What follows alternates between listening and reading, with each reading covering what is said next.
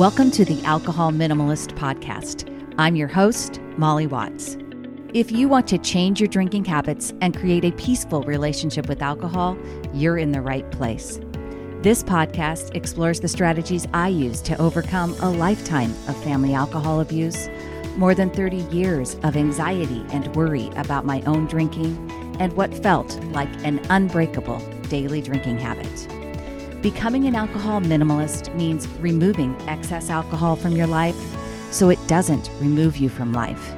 It means being able to take alcohol or leave it without feeling deprived. It means to live peacefully, being able to enjoy a glass of wine without feeling guilty and without needing to finish the bottle. With science on our side, we'll shatter your past patterns and eliminate your excuses. Changing your relationship with alcohol is possible I'm here to help you do it. Let's start now. Well, hello and welcome, or welcome back to the Alcohol Minimalist Podcast. With me, your host, Molly Watts, coming to you from very wet Oregon. It has been just wet, wet, wet. Ever since Halloween, we had a we had a dry day on Halloween, and then after that, it's been miserable, rainy, rainy, and so rainy that I actually have a leak coming in from my roof. Isn't that happy? Hey, uh, it's November. And if you haven't heard, if you aren't in the Facebook group or on my mailing list, you you wouldn't know, but I have been battling COVID this last week. First time I got it, you know, six boosters, and three and a half years later, I finally succumb and so if my voice sounds a little froggy, this is not how I normally sound, or maybe I sound, I don't know, I think I sound a little bit less than I usually do. So if you're new to the podcast, just know my voice will sound a little different, hopefully, in the next couple of weeks. And this week, we're going to be revisiting an episode. It was actually the episode that I did last year, coming right out of More Sober October. And it is called Over Drinking neuroscience numbers and a note to self. The inspiration for revisiting it really came from a conversation that I was involved in on the Moderation Management Facebook page where someone was trying to extend their more sober October strategies into November and wanted to come up with a catchy name for the month. And my suggestion was No Binge November because I thought it might help us around alcohol, but also obviously around food, specifically for Thanksgiving. And after I made that comment, I started thinking about it and I decided that talking about a no binge November is actually a really great idea because many people don't know the definition of binge drinking.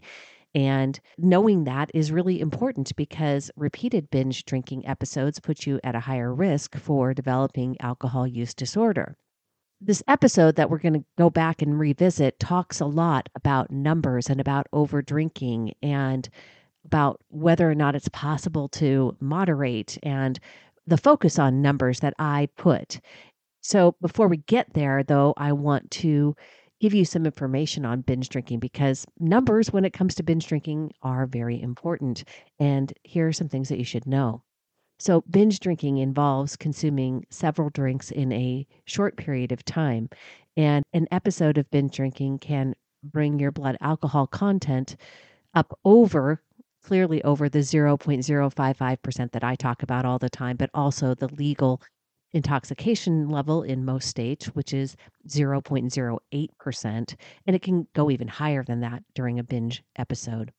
It can involve life threatening levels and as a result, you might experience a blackout. You could throw up, uh, even pass out. And eventually, if you keep on drinking, you can you can die, right? And the National Institute of Alcohol Abuse and Alcoholism, the NIAAA, defines binge drinking as specifically as an episode of alcohol use that raises your blood alcohol concentration to higher than that 0.08%.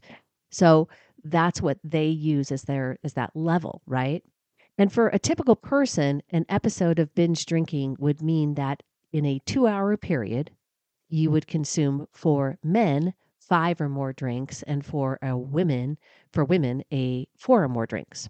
So five for men is considered a binge and four for women. And this two hour time frame, I gotta say, is very nebulous because it really it does not mean that if you stretch it out over three hours, you're going to be fine. And it's only within two that it, it defines a binge. It's really about raising of the blood alcohol content and doing that in a fast way. And of course, these categories really, I mean, that five drinks for men and four drinks for women, they're really only guidelines, right? They are not hard and fast criteria because as I've talked about many times on the show, every time you drink, it's your own personal experiment, your own personal petri dish, right? Because all of the factors, your height, your weight, your age, how much you've slept, how much you've eaten, all of these things impact how alcohol affects you. And you may, if you're like me and you don't drink very much anymore, you may have, have a lower tolerance too. If you binge drink on occasion, now that doesn't necessarily mean that you have an addiction to alcohol. I want to be clear about that. It does not mean that you have moderate or severe alcohol use disorder. However, binge drinking is best understood as a behavior. And if you binge drink on a regular basis, you have a higher chance of developing moderate and severe alcohol use disorder. Now, the CDC estimates that one in six adults binge drinks. All right. And 25% of those one in six do so at least weekly. That's, again, on average, uh, consuming four or more standard alcoholic drinks for women and five or more standard alcoholic drinks for men. But the thing is that 25% of people that do binge they binge even more than that. They binge eight or more drinks on a single binge occasion. Here's where it gets serious binge drinking is responsible for more than 40% of the deaths and three quarters of the costs due to excessive alcohol use. I want you to hear that again. Binge drinking is responsible for more than 40% of the deaths and three quarters of the costs due to excessive alcohol use. So if we can limit and get rid of binge drinking, we are really going to be taking a step in the right direction in terms of creating a better relationship with alcohol. Excessive alcohol use that binge drinking also has immediate effects and they increase many of the harmful conditions that we know about, including injuries, violence, and alcohol poisoning, right? Drinking too much alcohol increases the risk of injuries, including those from motor vehicle crashes, falls, drownings, and burns. It also increases the risk of violence, meaning you get into a fight with someone else. Homicide, suicide, sexual assault. Alcohol contributes to poisonings and overdoses from opioids and other substances as well. And a mm-hmm. recent US study found that more than 40% of people who died violently had alcohol in their bloodstream. Lastly, people who binge drink are more likely to have unprotected sex and multiple sex partners. These activities increase the risk of unintended pregnancy and sexually transmitted diseases this is really something that I want you to be aware of. I want you to start committing, even because even if you're not the person drinking eight or more standard drinks, if you are drinking more than four standard drinks for a woman or five standard drinks for a man in an evening, that is most likely considered a binge and it is a risky behavior.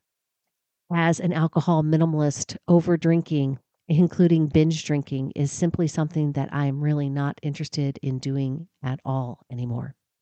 And one of the reasons I wanted to reshare this episode is because in it, I talk a lot about numbers and paying attention to them.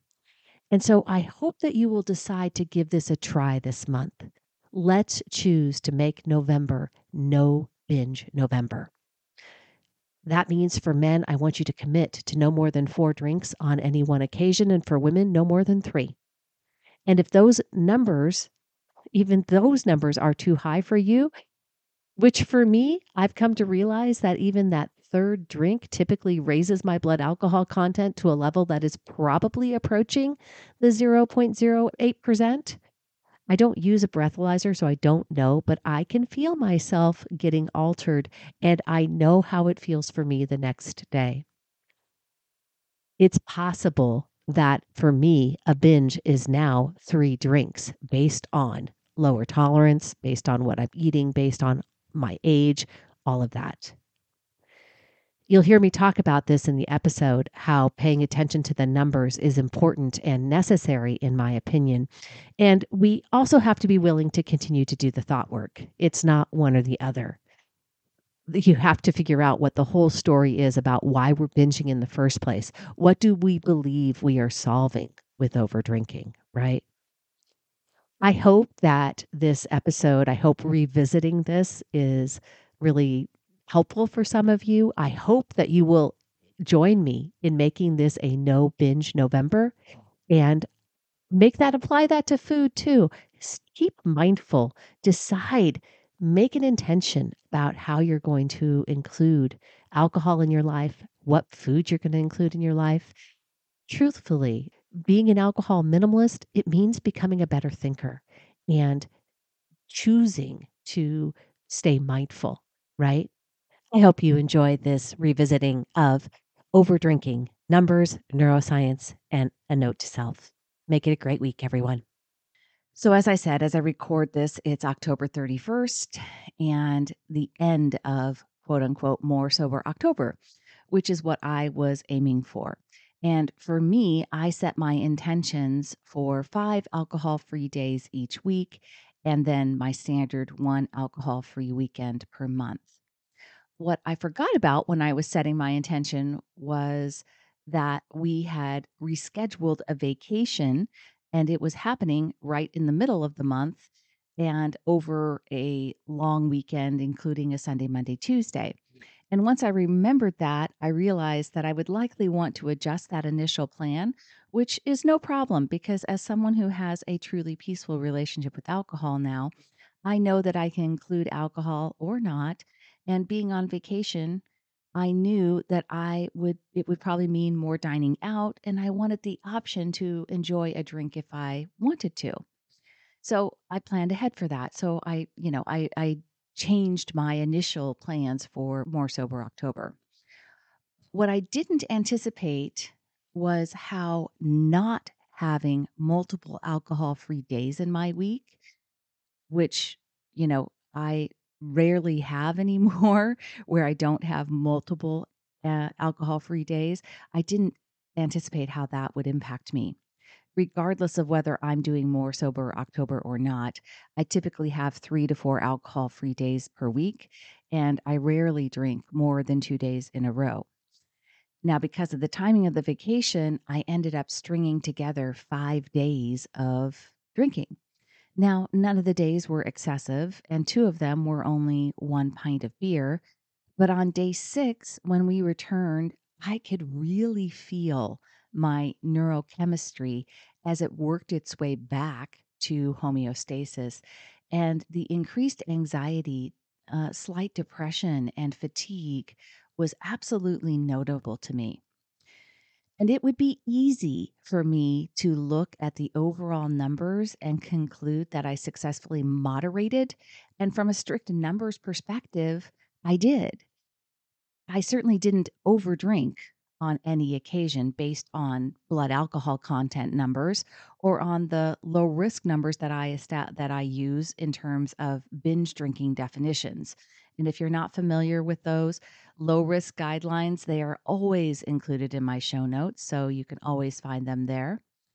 And certainly in comparison to previous trips I used to make to Las Vegas, where over drinking was the norm, alcohol was definitely a minimal part of my trip. But by not including alcohol free days immediately before I went, I set myself up for experiencing a sort of anxiety that I haven't felt in a long time. And what I learned from the experience is that one of the numbers that has become most important in my life as an alcohol minimalist is stringing together multiple alcohol free days. those alcohol free days are important because they certainly reinforce the important thought work that I do in my daily life to get the results that I have in my life. But they are also important for my physical brain and for my sleep. And it's also why paying attention to the numbers is something that I embrace as being part of my alcohol minimalist life. Now, I was listening to a podcast last week, Rachel Hart's. And if you listen to Rachel's Take a Break podcast, I know many of you that listen to me listen to Rachel. I certainly listen to Rachel. Her most recent podcast on the question of whether moderation is possible.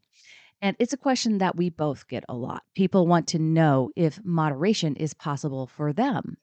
And she was talking about that. And what she said was the fact that most people are usually focused on when they ask that question, they're focused on the number of drinks they can stick to. So we are trained to believe that moderation is all about the number, right? About wanting to avoid too high of a number that would be considered over drinking. And ultimately, what Rachel was saying that th- is that this kind of moderation is actually not an effective way to moderate.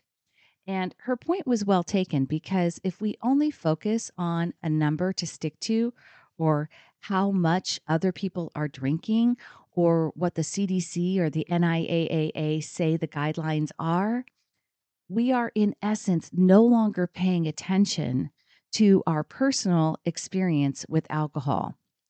This kind of moderation is also focused on the action of drinking and not really understanding the why behind its happening.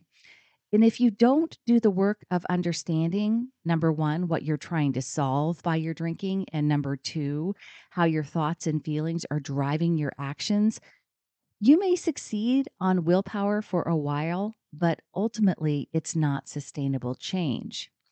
Now, Rachel gave an illustration. If you're constantly believing that you need alcohol to help you relax and unwind, and typically that means a couple of drinks, then what happens when you have a really stressful day, an extraordinary, out of the norm, high level stress day? Suddenly, two drinks doesn't sound like enough to solve it, right? So what? On that day, you'll just go ahead and have four? That's why just putting a number on moderating doesn't really make sense. And from that perspective, I really appreciate Rachel's message because for me, learning how my thoughts were actually driving my desire to drink was critical to helping me change my drinking habits. But I have to diverge from Rachel's message here just a bit because what was equally important for me was learning the science around alcohol, which absolutely meant and means paying attention to numbers. It's not one or the other for me. It's a combination of both the thought work and the numbers that helped me create a peaceful relationship with alcohol. It's why this podcast has always focused on and uses science to guide us in our decisions and to help us educate our brains so that we understand and can challenge some of the stories that we've held on to regarding alcohol. Just a quick break to talk with you more about Sunnyside. Did you know that Sunnyside uses science to help you reach your goals by focusing on three scientifically proven superpowers that you have? Number one, the power of pre commitment. Each week, you set an intention for the week ahead that includes a tracking goal, a drink goal, and possibly a dry day goal. Number two, the power of conscious interference. You'll learn the habit of tracking each day as soon as you finish it, which creates a mindful pause before you start the next day. And number three, positivity. We know that this is a big step that can be tough at times, right? And that's why Sunnyside offers coaching through SMS and email to give you support, advice, and motivation. You can check out a free 15-day trial at www.sunnyside.co slash Molly. That's www.sunnyside.co slash Molly. If you are focused on the numbers, right, and if you're only focused on the numbers, you might be able to moderate with willpower. But you will never achieve the peaceful part of becoming an alcohol minimalist. And likewise, if you don't pay attention to the numbers, even when you do the thought work, you can find yourself in a situation like I did, which reminded me that the numbers, in this case, the number of alcohol free days I have, or the numbers of days that I include alcohol consecutively, matter to me and matter to my peaceful relationship with alcohol. In his book, Drink The New Science of Alcohol and Your Health, Dr. David Nutt talks about knowing your alcohol numbers just like we know other important numbers in our lives. It's not stressful, it's not daunting, it's just a number that you know.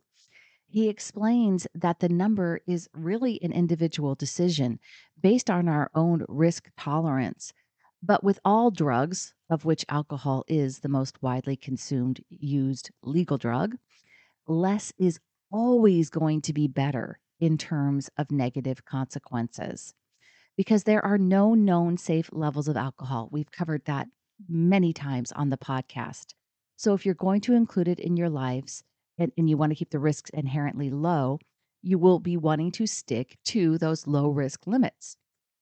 Again, always in the show notes, you can always find what those low risk limits are. He says in the book, quote, "We are told by the US government that safe drinking levels are less than 1 standard drink per day for women and 2 for men. This limit isn't arbitrary. It was established by a group of experts based on all the evi- available evidence, so it's very solid. But did you know this? If you stick to these levels, your risk of dying due to an alcohol related condition is around or a little under 1%. The guidelines explain that this level of risk is comparable to other regular risks, such as driving. 1% is the level of risk the experts think is acceptable. Now, again, and unquote. He also says, quote, when it comes to all drugs, including alcohol, and in fact, all risky activities, less is always safer. Looking at the statistics, if you want to maximize your life, the rule would be to not drink a drop. The same goes for if you want to maximize your health. Don't drink at all because there are no health benefits to it. But if you want the sociability benefits that alcohol brings, it's a different story. In that case, you need to decide what risks you want to accept, balanced out with pleasure you gain. The risks are determined by how old you are, your sex, your genetics, but most of all, how much you drink and how often you drink. What you can do is to work out the dose that gives you the best fun, but with reasonable amount of risk in your opinion. It's not a one size fits all rule, and it really is your call. Unquote. That is directly from Drink, the new science of alcohol and your health. So he says there is very much a numbers oriented, right, approach to alcohol. And if you are currently drinking far more than these recommended limits, then you will benefit greatly from reducing your intake. In Dr. Nutt's book, he shares graphs and data on what impact certain levels of alcohol consumption mean for life expectancy. And it's a calculation based on averages, which means that there's no guarantee it will apply exactly to you, but it's useful to know, or at least you gives you some proportion to the amount of risk you are taking. You'll see that the more you drink, the much worse it gets because of the exponential nature of the health harms of alcohol. That is, the harm increases much faster than the amount you're drinking. And I will link a it in the show notes to that graph in the book so that you can see it. But what it says is basically it, like this. It's based on intake per week. So 10 standard drinks per week, and your life is shortened by 0.4 years. If your intake per week is 15 standard drinks, your life is shortened by 0.8 years. If your intake is 25 standard drinks per week, which is basically half a bottle of wine per day, your life is shortened by two years. If your intake per week is 50 standard drinks or one bottle of wine per day, your life is shortened by seven years. So, from half a bottle to a bottle per day, we jump from two years to seven years shorter life expectancy. And if you are drinking 100 standard drinks or two bottles of wine per day, your life is shortened by 21 years. So, are numbers important when it comes to alcohol? They are to me because this is a drug, it's a known drug, and we need to pay attention to how we are incorporating it into our lives. They are especially important when it comes to people who are drinking on the higher ends of these numbers because you can greatly improve your overall longevity and health by reducing the amount of alcohol that you're drinking. To ignore the numbers when it comes to alcohol can be dangerous. So I think that we have to at least understand them from a scientific level. What also matters and matters more is how and why we want to include alcohol in our lives. What do you believe about alcohol and what do you believe it is adding to your life? What feeling do you think you are changing or adding to your life with alcohol? Being an alcohol minimalist means that I'm not focused on whether or not I'll have a drink or not the numbers are secondary because my baseline belief is that I don't need to drink to change how I'm feeling. And that is really how and why moderating, quote unquote, will never be an issue for me again. I don't wonder or worry about whether or not I can moderate because I truly don't desire to overdrink anymore. And what quote unquote over drinking looks like for me now is different than it used to be because of all the thought work I've done, because I enjoy incorporating alcohol free days into my weeks. And I have learned how to help myself feel better no matter what's happening in my world because I have learned the behavior map result cycle. And I understand how my thoughts create my feelings and my feelings dictate my actions and that gets the results that I have in my life. So, the bottom line for me is this if you want to change your relationship with alcohol, it might be helpful for you to understand some numbers. Numbers that helped me understand that drinking enough to raise my blood alcohol content above 0.055% would pass a therapeutic range for alcohol, and it increased the likelihood of negative consequences, including anxiety. And so, educating myself on that number was important. It helped me challenge this idea that I had that drinking helped me relax and unwind. Actually, no, when I overdrank and drank more, and raised my blood alcohol content above 0.055%, I was actually increasing my anxiety, not helping myself relax.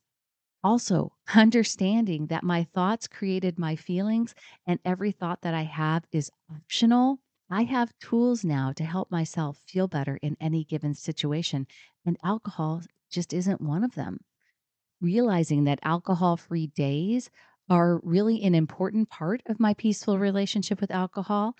And I value being able to notice that now. So we can't take the numbers completely out of over drinking, in my opinion. We can't take the numbers out of moderating. We can't just cling to numbers and we can't just do the thought work and not pay attention to the numbers. Alcohol is a drug, and the negative consequences of drinking exponentially increase with each drink that we take. We have to be mindful of that. Okay, my friends, that is all I have for you this week. Until next time, choose peace. Thank you for listening to the Alcohol Minimalist Podcast. Take something you learned from this episode and put it into action this week. Changing your drinking habits and creating a peaceful relationship with alcohol is 100% possible. You can stop worrying, stop feeling guilty about over drinking, and become someone who desires alcohol less. Come join me in Making Peace with Alcohol. It's my six month online course and group coaching program designed to help you build sustainable change. Give me six months and I'll help you create peace. Check it out at www.mollywatts.com slash join. That's Molly with a Y and Watts with an S dot com slash join. Come join me today.